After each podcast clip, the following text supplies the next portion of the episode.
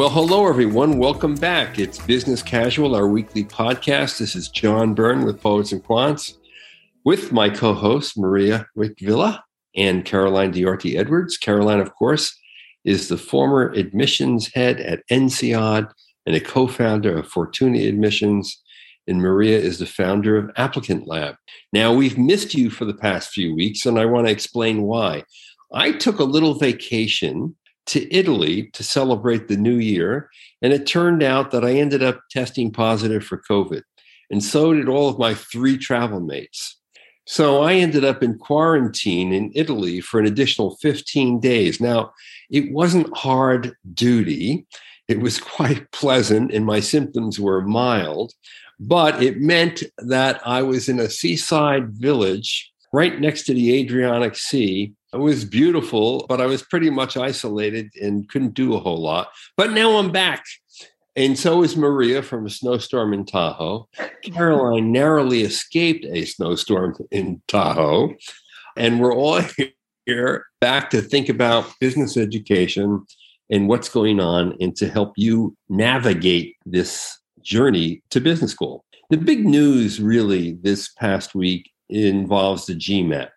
And we know this is the test we all love to hate because it's one of the major hurdles of getting into a really good MBA program.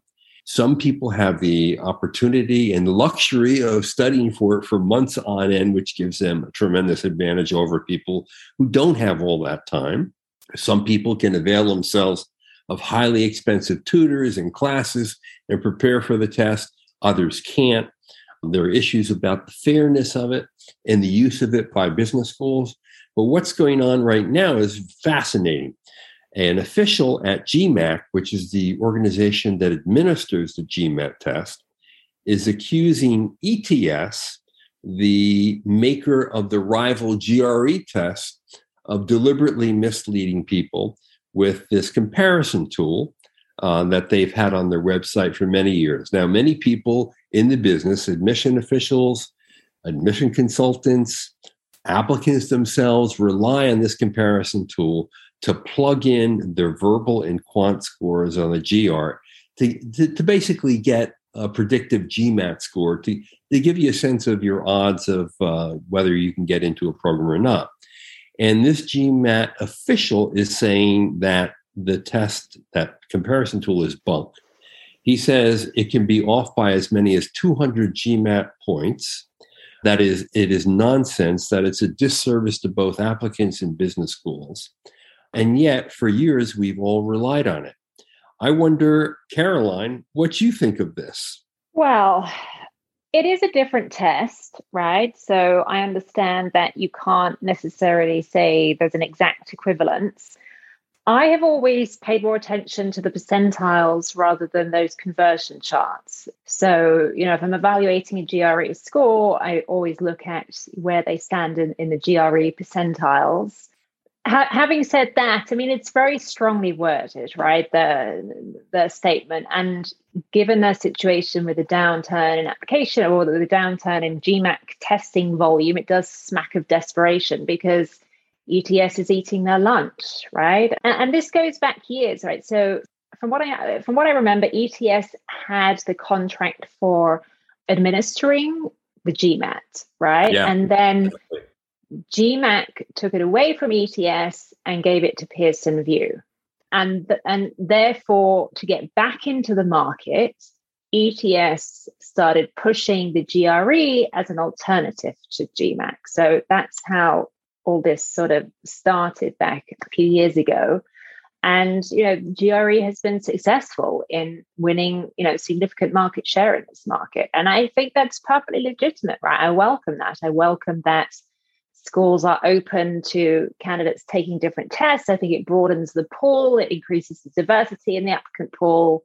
But you know, there may be some legitimacy in their claim that you can't you can't say that the tests are exactly equal right? I mean, GMAC did design the GMAT as a test for business schools, right? That's how it was designed. Um, the GRE is not designed for business schools specifically. It's a much, it has a much broader application. And therefore, yes, so it, it's correct to say that they are not exactly equivalent. Yep. Maria, I'm sure you've used that comparison tool with your candidates over the years. Yeah, and it's funny. It's it's really a shame that this critique is coming from someone from GMAC themselves because then it sort of reeks of sour grapes. And I actually think that the critique is a legitimate one. So I wish it would have come from perhaps a less uh, invested party.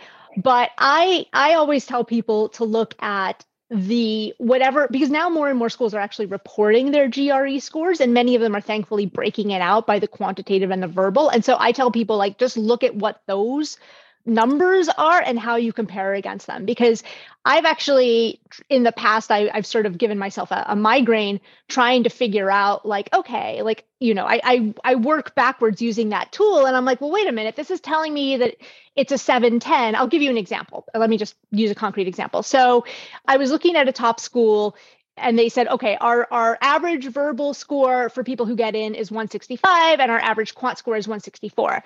So when you pub you publish those or you put those into the, the GRE score, uh, score converter, it says, oh, that's the equivalent of a 710. But that school's average GMAT is over 730. And so it's like, well, first of all, like, wait a minute, it's actually, you know, it's it, just based on that alone, it sounds like it's kind of easier to get in using the GRE. But then I take it one step further, and the ETS's own tool not only said, well, look, this is the equivalent of a 710, but your verbal score, like a 165 on the verbal in GRE, is equivalent to a 41 on the GMAT, and the 164 in quant is equivalent to a 45 in the in the GMAT. But when I reverse engineer that and I plug those that verbal score and that quant score into a GMAT chart, I come back with a 690. So basically, what I to, to sort of summarize it, like even the ETS's own tool, they say you would this is the same as a 710, and this is what it would have been verbal, and this is what it would have been quant. But then when I plug those same verbal and quant scores back into another chart, it comes out as a lower GMAT mm. score. So I get the sense that it's sort of over inflates. Now, the one the one thing I will say that I think I, the reason I I don't immediately just think like oh ETS is evil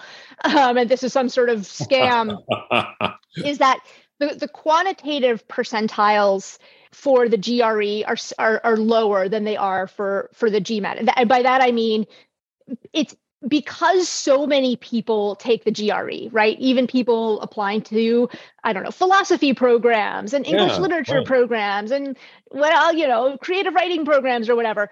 I would it, it's it makes sense that the pool would be less quantitatively driven or less quantitatively uh, you have have less of a background as a result. And so it makes sense that someone who would get you know be in the let's say the 50th percentile on the gmat might be in like the 80th percentile on the gre not because they're smarter or dumber on one test versus another but just because there's a there are many more poets in the gre pool dragging that that number down.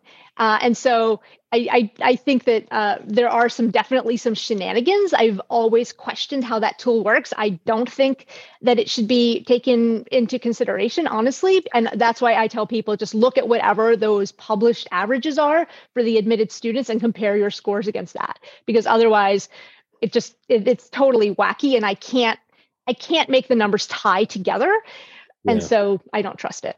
Well, it's it's a good point because I think it's led to the belief that schools are willing to accept lower standardized test scores on a GRE than they are on the GMAT.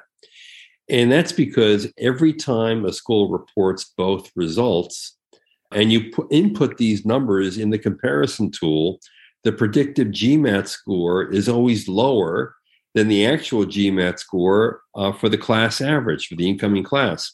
This is true at Harvard, as you point out you know, Harvard's median GMAT score is 730, but the median verbal score for the GRE is 163 and the quant score is 164. You put it into the tool and it comes out with a 700 score, which is 30 points below the GMAT median uh, for the latest Harvard Business School entering class. And this, this has been historically true across all the schools which has led to this belief that hey, if you can't do well on the GMAT, you should take the GRE because schools seem more willing to accept lower numbers. And some of that belief occurred because in the beginning, US News did not measure GRE scores, they only measured GMAT scores. So it also led to this thinking that okay, admissions officials aren't going to be as hard on you with the GRE because U.S. News isn't going to factor it into the ranking and it's not going to hurt their school's rank. I, I don't know. I mean, all this could be nothing more than crazy speculation, but it has more or less proven out over the years. And now the fact that there is this disconnect on the tool and GMAT is making a big deal of it, you know, gives you some pause and makes you think twice about this whole thing. Caroline, when you were at INSEAD, I know that you were only accepting GMAT scores back then. Is that right? Well, when I was there, we started to accept the GRE with the advice to candidates that they should target the 80th percentile or above on both parts of the test, whereas for the GMAT, the advice was 70 to 75th percentile or above. So I, I do think that it is easier to do well on the GRE, and that's why the school's asking for candidates to target a higher percentile. And then at one point after I left, the school stopped accepting the GRE after having had some bad experiences with candidates coming in with a GRE and and floundering academically. And now they have started taking it again. But candidates with a GRE, um, so, that, so they welcome candidates with a GRE, but they will really do a lot of due diligence on the academic ability and other dimensions for candidates presenting with the GRE because of that experience with, you know, and a, handful of candidates where they had apparently done well on the GRE, but um, their academic abilities were were not up to par when it came to performing on the program. Yeah, and to your other point uh, regarding percentiles, I know that Bruce Delmonico, the admissions head at Yale School of Management, uh, and Yale accepts a large number of GRE candidates. Uh, I it's like 28 to one third of their uh, incoming class on a regular basis. He looks for that higher percentile on the quant exactly because of the two uh, things that both Maria and you have mentioned mm-hmm. earlier uh, in evaluating. So rather than just look at a blank score or doing a conversion, he's he's wanting to see an extra few few points uh, higher on the percentile on the quant side uh, when they take someone with a GRE there. What does this all mean for an applicant? Okay, uh, let's say I take my GRE. Do I forget about this comparison tool because uh, GMAT is questioning its its credibility? Uh, and do I just look at how my scores compare w- with what the school is reporting? What should an applicant do about this? Well, I think you know it's important to refer to the percentiles, and it's important to refer to you know the the school averages or the school policies. I mean, the schools have a lot of experience with evaluating these these tests themselves, and they know themselves how it correlates with how candidates do academically on the program. So, you know, I'm sure they will read with interest what GMAC is saying about this, but I don't think it's going to change their attitude to the to either test. They have their own experience, right? And they are accepting candidates with a GRE, um, vast majority of which are doing very well on the programs, great candidates. Um, so, you know, I, I don't see that changing. So I don't think candidates should fear that, you know, taking the GRE is somehow sort of second best and the schools are going to change their policy because of GMAC making a big fuss about this. You know, the schools understand how these tests work and they, you know, have a tremendous amount of experience in evaluating the, the, the candidates with the test and understanding, you know, the threshold that they, they need to see. And it's not just about these tests, right? I mean, they're looking at a lot of other data points to evaluate academic potential. Exactly. Maria, your take on how applicants should deal with this? Just ignore it all? Yeah i just i don't think it's it's one of those things where it's like when people try to read the tea leaves of like my interview invite came out at 11:13 and yours came out at 11:15 what does it all mean? Like it's just just don't worry about it. I don't think yeah, it's I don't think it's going to make a difference. Like Caroline said, I think at this point, the GRE, maybe 15 years ago when the GRE was relatively new in the MBA process, uh, it would have made more of a of a splash or more of an impact. But like Caroline said, we now have several years worth of of significant portions in some cases of the class entering with a GRE at a certain level, presumably performing up to par in the classroom. And so, yeah, I wouldn't I, I, wouldn't necessarily use the conversion tool. I do think that the conversion tool, in some cases, it underestimates, and in some cases, it overestimates. And so, I, I wouldn't go by that and be like, "Oh, look, it says that I have a 710 equivalent, so therefore that means X." Uh, I would just look at the individual percentiles and look at what the schools themselves report. Yeah, exactly. Now, also to your point, this attack is occurring at a time when GMAT test volume is at record lows. In fact, for the testing year of 2021, which ended in July of last year, in the US, test taking fell to a new low of 38,509. Think about that. Only 38,509 tests were taken in the US on the GMAT. And remember, that's test taken, that's not test takers. Because if you actually threw in or a, a, divider on the number of people who take a test multiple times, you'd find far fewer candidates than 38,509, which is pretty darn shocking. To put that number in perspective, in the pre pandemic testing year of 2018, there were 73,556 exams taken in the US. So that this is like a 48% decline since 2018 in three years, which is pretty darn dramatic. And it gets even worse because if you look at the peak year of uh, GMAT test taking, which is way back in 2012, the drop is even bigger. And, and I mean, it's, it's pretty much a collapse, frankly. Back then, there were like 117,500 tests taken in the US, 117.5 versus 38.5 in nine years. What's going on here? What do you make of this, Maria?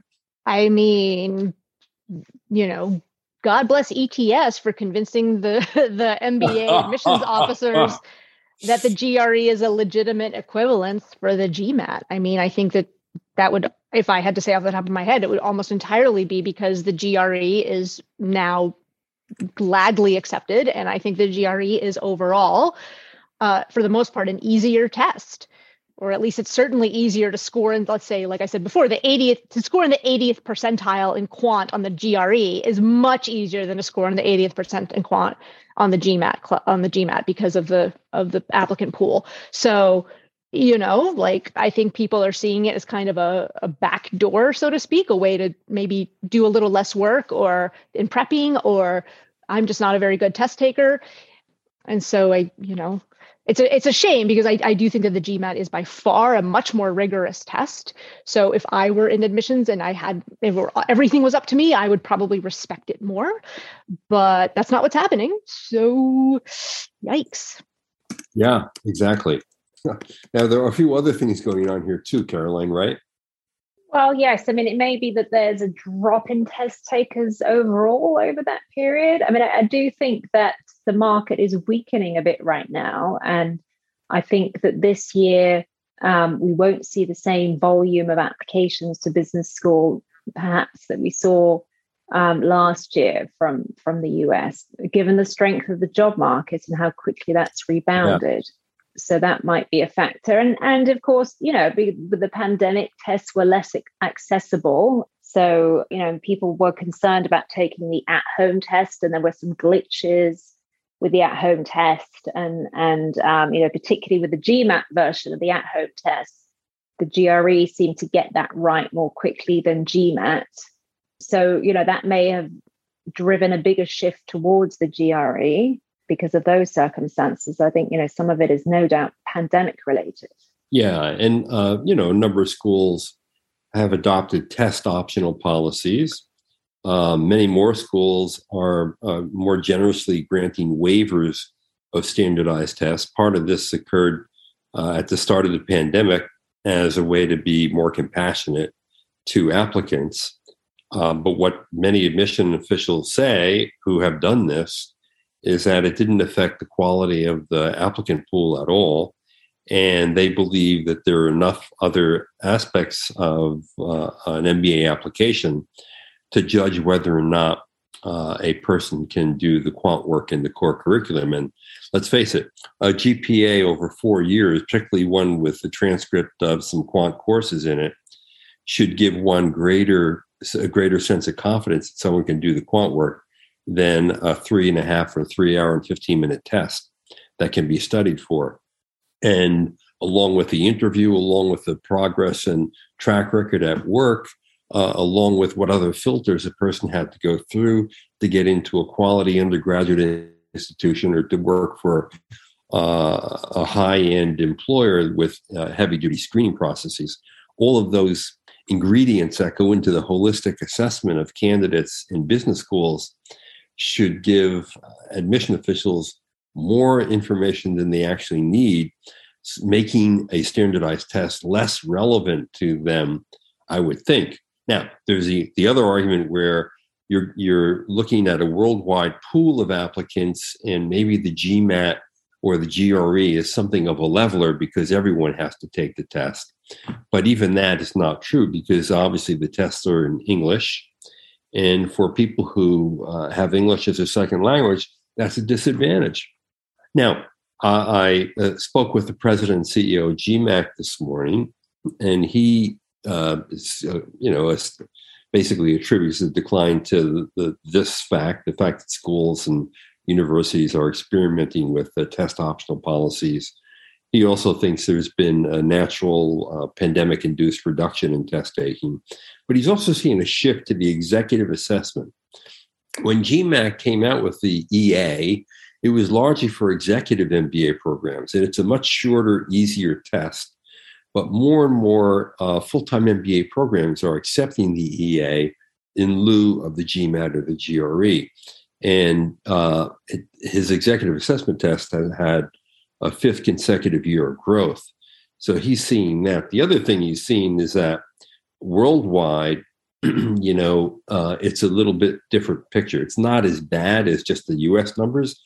Let me tell you, it's not. It's not good because testing volume in China has declined substantially um, because you know in 2020 the government didn't allow for any form of online testing.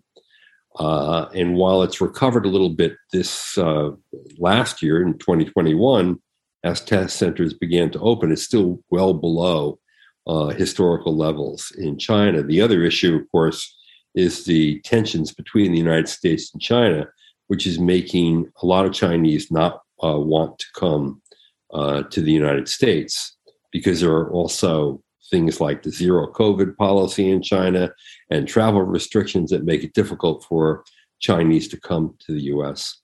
India uh, test volumes also have been down. Um, Europe is, is looking better, according to him. But you know, overall, these numbers are not not very good, and uh, they're kind of scary. I mean, it does represent something of a collapse in GMAT testing volume.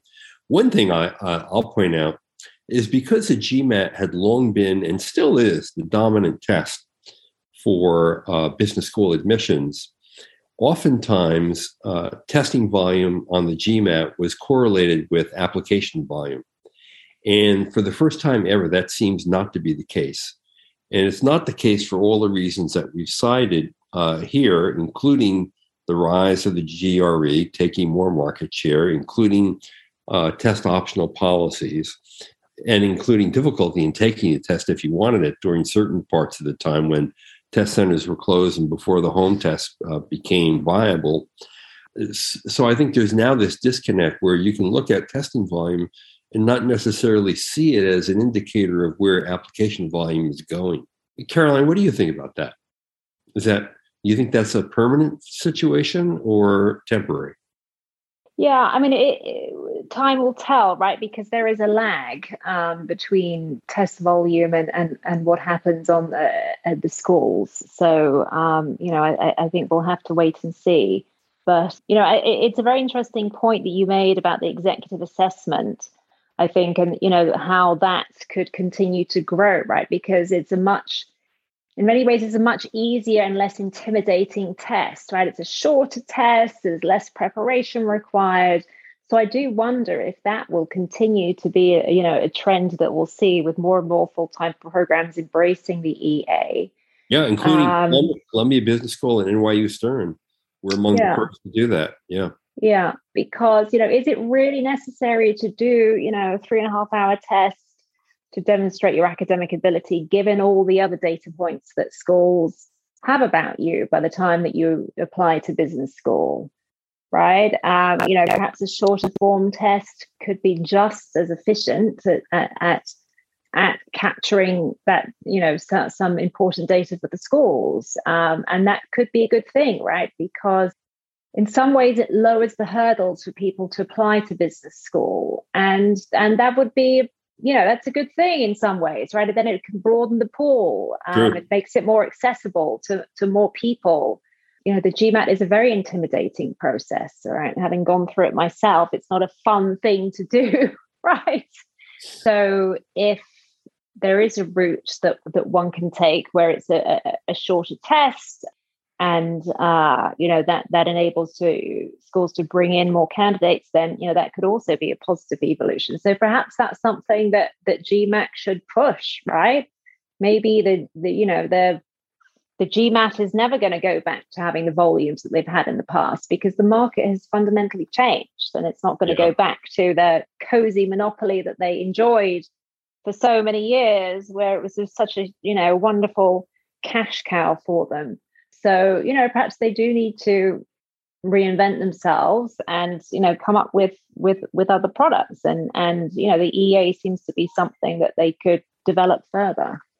Yeah that's true. And as you know there are a number of european schools that have their own tests that they've developed in lieu of taking a gmat or a gre that they're willing to allow an applicant to take. And and, and it gives them some assurance that the quant work can be done without difficulty in the core. Yes. And and you probably will see more of that going on as well. Yeah, I think. Uh, Maria, last words. I think that if I were at GMAC, I would rebrand the executive assessment to make it clear that it's not just for executive MBAs, and I would push, I would push that as the GRE Slayer, because I think since it would be less intimidating, I think a lot more people would flock to it. And also, I couldn't help but notice that they actually charge more to take the EA than they do the GMAT. I think it's about 70, I think it's $350 if I'm looking at the right chart versus 275. I, another thing that I noticed too is that the GRE is actually a little bit cheaper to take than the GMAT as well, which could also be, I don't think that's the main thing driving it, but it doesn't hurt. So if I were GMAC, I would say you know, put the pedal to the metal on the executive assessment, rebrand it though, so that it, it sounds like it's more globally or, you know, it's, it's more, uh, more uh, applicable to MBA programs or MIM programs or whatever. Uh, and then go full speed ahead on that and then just educate the schools on it really is viable we've been telling you for years that the, the only no we were kidding you know it was really overkill it was a different Maria, I think that's then. I think that's great advice. Uh, I'm very. It's almost like I'm good at business. Yeah, no, like I yeah, like that's what I think. That's what advice. I think they should do. Yeah. Otherwise, I think they're stuck. I I think you know a few years ago when I looked at the numbers, I found out that the actual profit margin, and you know, GMAC is a so-called nonprofit organization, but the actual profit margin on a GMAT test uh, was higher than the profit margin on an Apple iPhone. Now, I doubt that that's true today, given the dramatic decline in volume. But if they follow your strategy and start rebranding the executive assessment and use it as a slayer against the GRE, they might very well do better than even before their uh, their their profit margins um, that were already better than Apple's iPhone margins. I think Dear GMAC, please please send consulting fee to Maria with. I'll give you my address in a private message. I charge very reasonable consulting rates. yeah, now, what, what, would you call it instead of the executive assessment to, to make sure the that express assessment? The I express. had to pick it. Okay, we right like off it. the top of my head without thinking about it. or the or something like that. Right? Yeah. Well, ex- express. That's good. At least that way, it's still the EA. I was yeah, trying to think of an fast, each word. It's fast, would... It's quick. Uh, you get it over. You don't have to study for it as much, and it will give you enough information to help make uh, an admissions decision. I like it, this. It, it's the antigen test versus the PCR. Right? Yes, exactly right. Yes, it may be less reliable, but you yeah. can still count on it to some degree. Yeah, less nasal discomfort. All right, everybody, there you have it all about the GMAT this time, uh, whether or not you can trust a conversion tool, whether it even matters, and why GMAT testing volume is at historic lows. Well, thanks for joining us. This is John Byrne with Poets of Quants. You've been listening to Business Casual, our weekly podcast.